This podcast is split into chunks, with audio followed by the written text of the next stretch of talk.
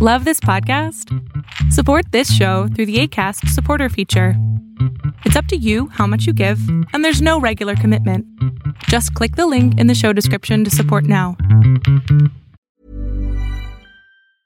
Cool fact a crocodile can't stick out its tongue. Also, you can get health insurance for a month or just under a year in some states. United Healthcare short term insurance plans, underwritten by Golden Rule Insurance Company, offer flexible, budget friendly coverage for you. Learn more at uh1.com.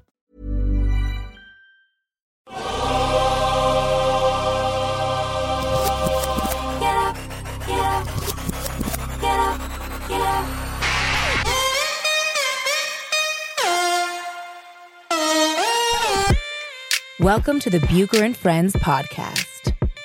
Here is your host, Let's send it over to Rick Bucher. Rick Bucher. Welcome to another episode of Bucher Friendless, subsidiary of Bucher and Friends, part of the United WeCast network. I'm Rick Bucher. You can see me on FS1. You can read me on Bleacher Report, and you can follow me on Twitter at Rick Bucher, R I C B U C H E R. All right. I hope all of you are enjoying this NBA free agency. This is a special edition of the show for the eve of free agency. And so I hope you're enjoying it. As someone who covers it, I can tell you honestly, I have mixed feelings. Uh, as someone who sort of kind of is involved in figuring out who is going to do what or go where, again, it's fun to be part of the game. I say kind of, sort of, because unlike Woj or Shams, no one is paying me to break any stories. In talking over various stories with my editors at Bleacher Report, I'll tell them what I'm hearing in my conversations with various GMs, scouts, player agents, and yes, friends or business associates of the players deciding whose nine figure contract offer they're going to be kind enough to accept. But I'm not under no obligation to actually break first who's going to do what where. We try to write stories, or I try to write stories for Bleacher Report that uh, that talk about why people might make the decisions that they do, and uh, so as a result, I am talking to a variety of people and gathering information, but taking a slightly different tack. And then obviously being on FS1, we talk a lot about these topics, and I want to be informed. And if I can add something new to the conversation, then certainly I'm going to do that. But this year, because of the magnitude of the players who are on the market and the potential ramifications and just the general drama surrounding them, uh, Bleacher Report has asked me to compose all the bits and pieces of what I'm hearing into a couple of columns of late. And I've had easier assignments, mainly because I don't want those columns to read like a glorified notes column. And at the same time, I don't want to leave anything out that might provide an indication of what is going to happen. And as I say this, I just realized I did leave an interesting nugget, as we say in the business, out of my last piece. Has to do with the Nets, point guard D'Angelo Russell, and the Phoenix Suns. Now, I've known for quite some time that Devin Booker is tight with D'Angelo and would love to see him in a, un- a Suns uniform.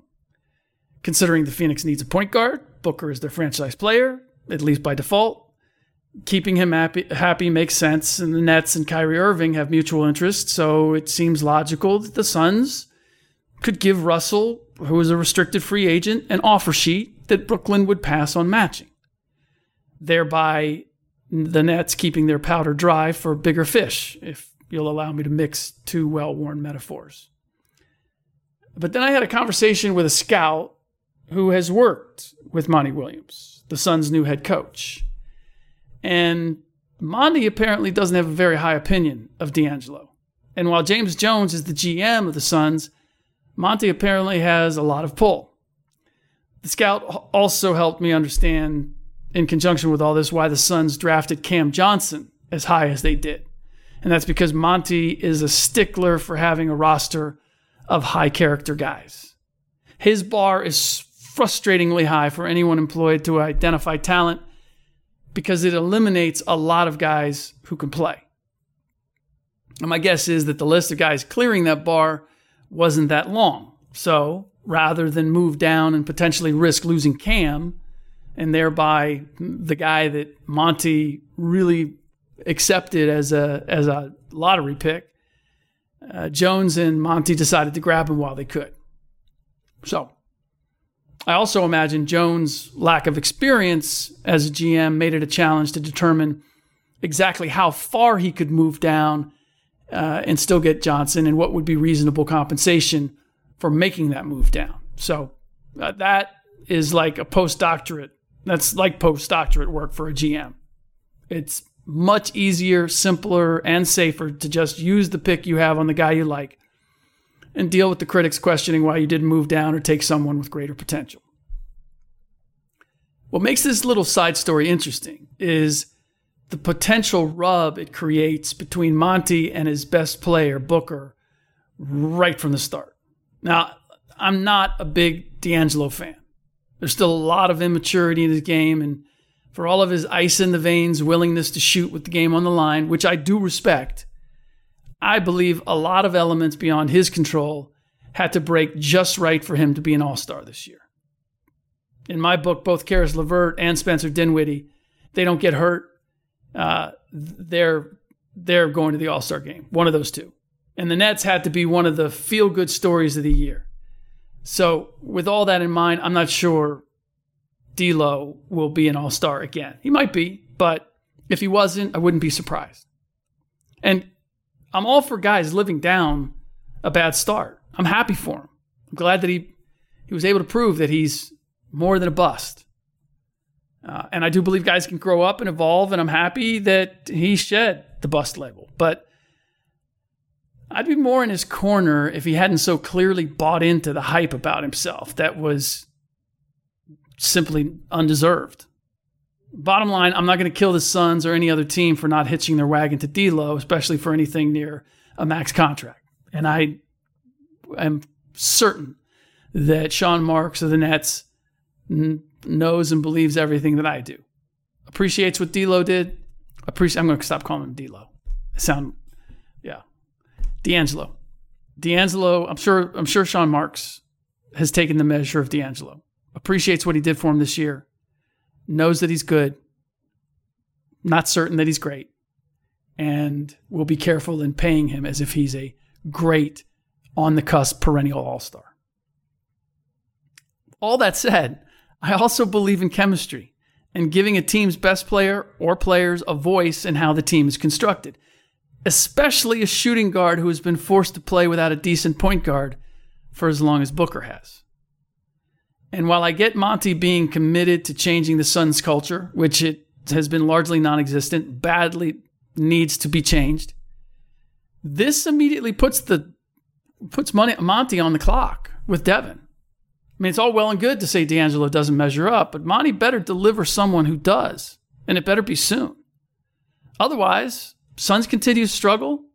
Booker continues to be an all star caliber talent without a chance in hell of being an all star his willingness to stay on board with Monty is going to be tested. so that's that's enough about the Suns, who are not a meaningful player in free agency. I've probably spent too much time on them as is at this juncture because uh, they aren't affecting the NBA power structure anytime soon. I do want to address something that has long fascinated me, could impact that power structure, and uh, not only has fascinated me, but puzzled me as well. And that's the allure of the New York Knicks and Madison Square Garden. Every time a major talent hits the free agent market, the possibility of him going to the Knicks makes the headlines. For the average fan across the country, it's a bit of a head scratcher, seeing as the franchise has not been a title contender in nearly 30 years, has not won an actual title in nearly 50 years, and for far too many years has been better known for embarrassing incidents off the court, thanks to its owner, Jim, Jim Dolan, than anything else. Now, as an aside, I just found this funny. Uh, I, I'm in the car with my daughter just the other day, and amazingly enough, a song called Anything But Love comes on. And the DJ introduces it, says, This is by a band called JD and the Straight Shot. And I went, You're kidding. And so I, I said, Hey, this is the owner of the Knicks. My my daughter doesn't know who Jim Dolan is. She's a basketball player. She's a basketball fan. She's not a devout enough to know who Jim Dolan is. So didn't really register. Uh, and I'd looked up a couple of his songs just out of curiosity, but I'd, I'd never heard one on the radio. I know he's he's quite proud of his uh, his his band and his musical talents. Um, I don't know. I have to say, when it came to this song on the radio, I was impressed with the arrangement and the instrument instrumentals, but boy, Dolan's voice is an acquired taste. If you knew nothing about him, which my daughter didn't, you would, I mean, you just say it's not good. And sure enough, my daughter, again, doesn't know Dolan's reputation, doesn't know anything about him, but does have a very selective taste in music, whether you think it's good or bad. She's very finicky. She goes, What is this music? Turn it off. She's in the back seat. She goes, That, that is awful. And I could not disagree with her. And I'm not, look, I'm not taking a free shot at Jim. I'm just, this is an episode in my life that I thought that I'd share. And the fact of the matter is, it wasn't very good. But I digress. If you're like me, you've wondered about the allure of playing for the Knicks, Jim Dolan aside, and why someone like Kevin Durant would possibly be interested. Well, I, look, I know there's a magic about Madison Square Garden. I feel it every time I walk into the place. Well before the game starts, it's got that feeling. The old Boston Garden had it, still has some of it, but but since the renovation, not quite the same. The Forum, first place I ever saw a, not the first place, I take that back. Uh, first place I ever saw an NBA game that I was covering. And that was a magical place for me. The feel of that place. Old Chicago Stadium, which I got a chance to see the 93 finals in, uh, had that mystique. But I wasn't there enough to really really feel it. I'd been in, in Madison Square Garden enough time that that it stands apart. So I get that part of it. Now, calling it the Mecca is a little much considering how little meaningful basketball has been played there the last few decades, but the feeling I have, it's it's special. So, uh, and I wish I could pinpoint what that what gives it that feeling. I mean, it's certainly the lighting. It has that stage lighting. Uh, Staples Center has the same thing. Uh, the layout of the seats, banners in the rafters. I don't know, but uh, I don't know exactly what what the place conveys or what conveys the sense that this is a stage where special performers do special things. But that's what you you expect, and you often get. Now, that though isn't what the average fan may be missing about the Knicks allure. I'm guessing because they've heard enough about it, even if they haven't experienced it firsthand. Um, this is, and I've just gotten a glimpse of this recently. It's the fame and ridiculous revenue to be made by anyone starring with the Knicks. And I know it's talked about all the time about the off the court business opportunities that are available. But I had it put to me in some pretty stark terms that are the kind that make you go, whoa. So uh, remember when Carmelo Anthony was with the Knicks and playing on awful Knicks teams? It was about the same time Chris Paul was starring with the Clippers in LA on a really good Clippers team. Burrow is a furniture company known for timeless design and thoughtful construction and free shipping, and that extends to their outdoor collection. Their outdoor furniture is built to withstand the elements, featuring rust-proof stainless steel hardware, weather-ready teak, and quick-dry foam cushions. For Memorial Day, get 15% off your Burrow purchase at burrow.com/acast and up to 25% off outdoor. That's up to 25% off outdoor furniture at burrow.com slash ACAST. Winning 50 plus games and annual playoff appearances. And you know whose shoes and merchandise were kicking the other guy's ass? Melo over Paul. Was not even close. Um, and here's one reason why. Uh, I'm told that the shoe business the sneaker business, if you will, is a $3.5 billion industry worldwide. Worldwide. And that the New York market accounts for 1.3 billion of it. That's almost it's more than one third of all the shoe business globally is generated by New York. You just imagine what you're going to get from your shoe company, company playing in New York with a shoe, which KD has, and it's already popular. I mean, it just gives you a taste of the business opportunities available to a star in the market, no matter how the team does. And it's why Dolan, for all of his missteps, is still raking in money as owner of the franchise. It is truly one of those brands that cannot be dented. Now, what also stunned me is learning that the Nets were last in, in the league in attendance. That completely flew by me uh, as I enjoyed the Nets. Came my son's one of my son's favorite teams, and their feel good story and their playoff run and the hijinks of Jared Dudley and D'Angelo Russell taking a star turn and just the collective collection of personalities uh, that uh, were greater than the sum of their parts. I mean, but last in attendance, the feel good Nets, the team that went to the playoffs, the team that plays in the shiny new Barclays Center. They couldn't even outdraw the 19 win Suns or the small market Memphis Grizzlies. And the 17 win Knicks. Guess where they finished? Ninth. The worst record in the league an owner who picks fights with fans and former beloved Knicks players alike, and they were still top 10 in attendance. Imagine if they were just a little competitive. That, hopefully, gives you just a little glimpse of why the Knicks always seem to be in the conversation, even when they have no business being in it. And I know what you're probably thinking. Yeah, but how many free agents have actually come to New York? You're right. The last couple years, not too many the business aspect of it has not been an allure. But when you have a guy like KD who already has friends and connections in, in inside the organization and has aspirations to be bigger than just a basketball player.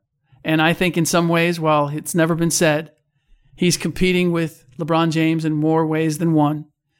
And now that LeBron is in LA, no better chance of outdoing LeBron than going to New York and taking the other major market, a market where you can actually do more damage revenue wise and uh, and and win on that on that front. So uh, and by the way, the LeBron handing the uh, his his number over to Anthony Davis. I hope we all realize it's a nice gesture. It's a great gesture. I am sure that it's sincere, but it also opens the door for LeBron to go back up the ranks and have the best selling jersey in the league. This happens every time. Every time a star changes uniforms, uh, his uh, his number and his uniform go back to the top. And if you don't think there's bragging rights and all sorts of uh, reasons that uh, players want the recognition of their jersey being the highest selling, then you don't know players. So that is a side benefit. I don't think I'm sure it wasn't the primary. It's a side benefit, and I'm sure that LeBron's aware of it. Uh, the last item I want to cover, as far as all this is concerned, is the relationship between KD and the Warriors at this point.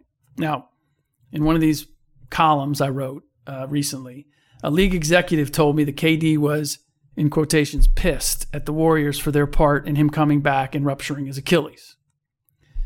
Uh, it's always no, it's always hard to tell based on social media reaction exactly how many fans actually think this way. But the reaction by fans to that bit of news was either to call me a liar or suggest that KD has actually no one but himself to blame since he made the ultimate decision to play. Now, the first camp, the ones calling me a liar, felt their accusation was actually justified when reporters asked Steve Kerr if he were aware that KD was unhappy about how the injury went down. And Steve said that he was not aware of KD being unhappy that they'd gone through all these steps and whatnot. And so, well, look, let's let's take care of the first one. Um, multiple people have told me that KD wasn't given a clear picture of what could possibly happen if he played, and that's what he's upset about.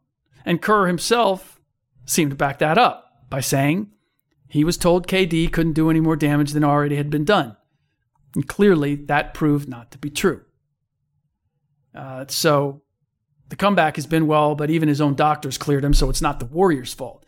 And this is known as moving the goalposts because we've gone from refusing to believe KD actually is upset at the Warriors to suggesting there are other people he should be upset with as well.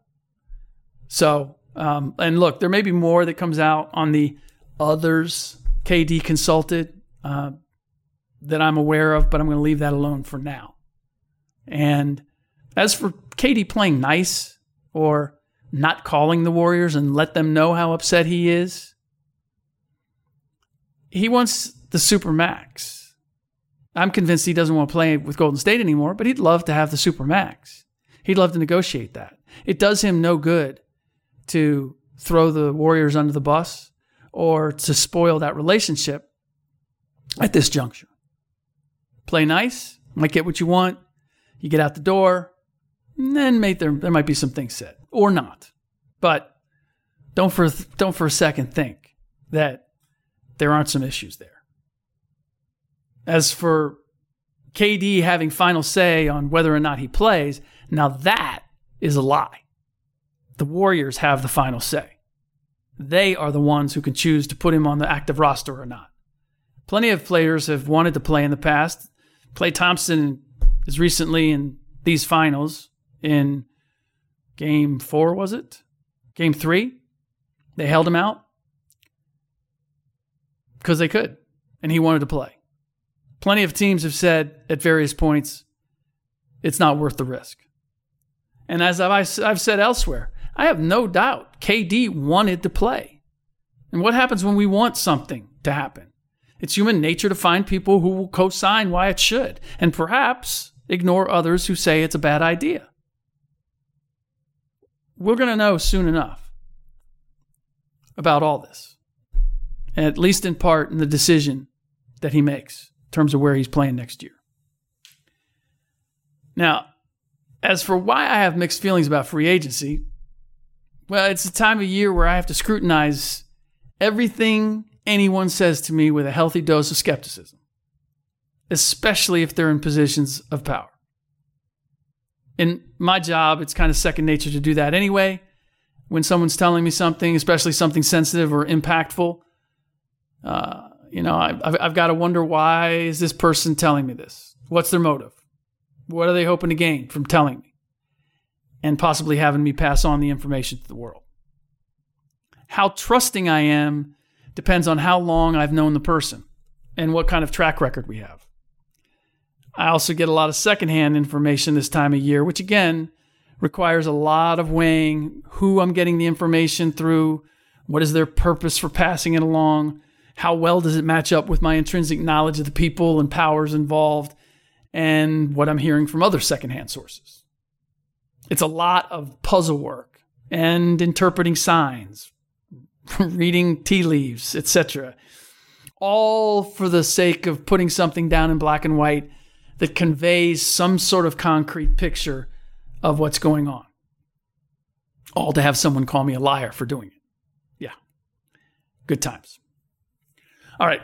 One last clarification on something I recently said on TV that has received a lot of attention. And that was a conversation I had with Kawhi Leonard about playing with LeBron. Now, that was for a piece I did for Bleacher Report at the beginning of the season. I walked with Kawhi from the locker room up to the stands where friends and family were waiting for him. And in that little walk, I squeezed in three or four questions for this piece. And one thing I asked was uh, about the idea of playing with LeBron versus playing against him. And Kawhi said he didn't have anything to prove. They'd beaten each other once in the finals. So it was just a matter of trying to beat him anytime they played against each other. And by the way he said it, he hadn't even considered playing with him. Now, while I, and I referenced this conversation on FS1 Undisputed the other day, and it got a lot of play, as most anything on TV does. Um, but it was originally a conversation that I had for Bleacher Report. People were like, well, how, how does Bucher know this and nobody else does? Well, I had a one on one conversation with him. But here's the thing it was at the beginning of the year. Now, while I still have Kawhi staying in Toronto, there are two things that have changed since I did that story. One, Kawhi discovered how hard it is to win a championship as the lone superstar. And I'm told that that may have him thinking that teaming up with someone might be nice. And two, LeBron and the Lakers added Anthony Davis, which could set Kawhi up to continue to win even after LeBron rides off into the sunset. When it comes down to it, I still wonder if Kawhi is truly ready to take a back seat to LeBron and add to his legacy, but I could understand how or why he might now more than before. All right that does it for this episode of Bucher Friendless, subsidiary of Bucher and Friends, part of the United WeCast network. Uh, if you enjoy the show, please leave us a rating, or if you don't, please leave us a rating. And if you'd like us to uh, send you a prize or be eligible for said prize, uh, send a screenshot of that review to at Bucher Friends, and you will be eligible. Uh, Caden Schmidt can vouch for the fact that we do have prizes and we do give them out. And uh, Caden, if you're listening, we are hoping that you will uh, tweet out you wearing or enjoying the uh, the prizes that we sent you. So, uh, listen, thank you. Uh, if I'm if you're driving, and I hope you take this conversation as me sitting in the seat next to you. If you're at your desk, me sitting sitting behind you, bugging you uh, in your cubicle across the table, whatever it might be. Uh, this is my opportunity to have conversations with you and sort of bridge the gap between what I'm writing on Bleacher Report, what I'm saying on TV, and giving you an opportunity to kind of connect all the dots and get a deeper understanding of what it is I'm saying and why I'm saying it and some of the stuff that led me to say what I've said or write. All right, so that does it.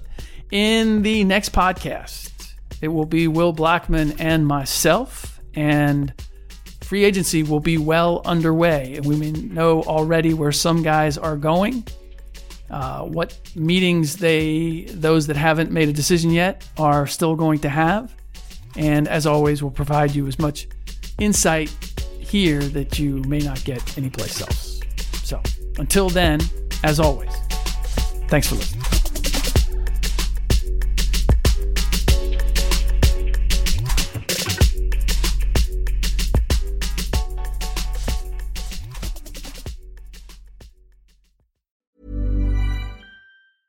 Planning for your next trip? Elevate your travel style with Quince. Quince has all the jet setting essentials you'll want for your next getaway, like European linen, premium luggage options, buttery soft Italian leather bags, and so much more. And is all priced at 50 to 80% less than similar brands. Plus, Quince only works with factories that use safe and ethical manufacturing practices. Pack your bags with high-quality essentials you'll be wearing for vacations to come with Quince. Go to quince.com/pack for free shipping and 365-day returns.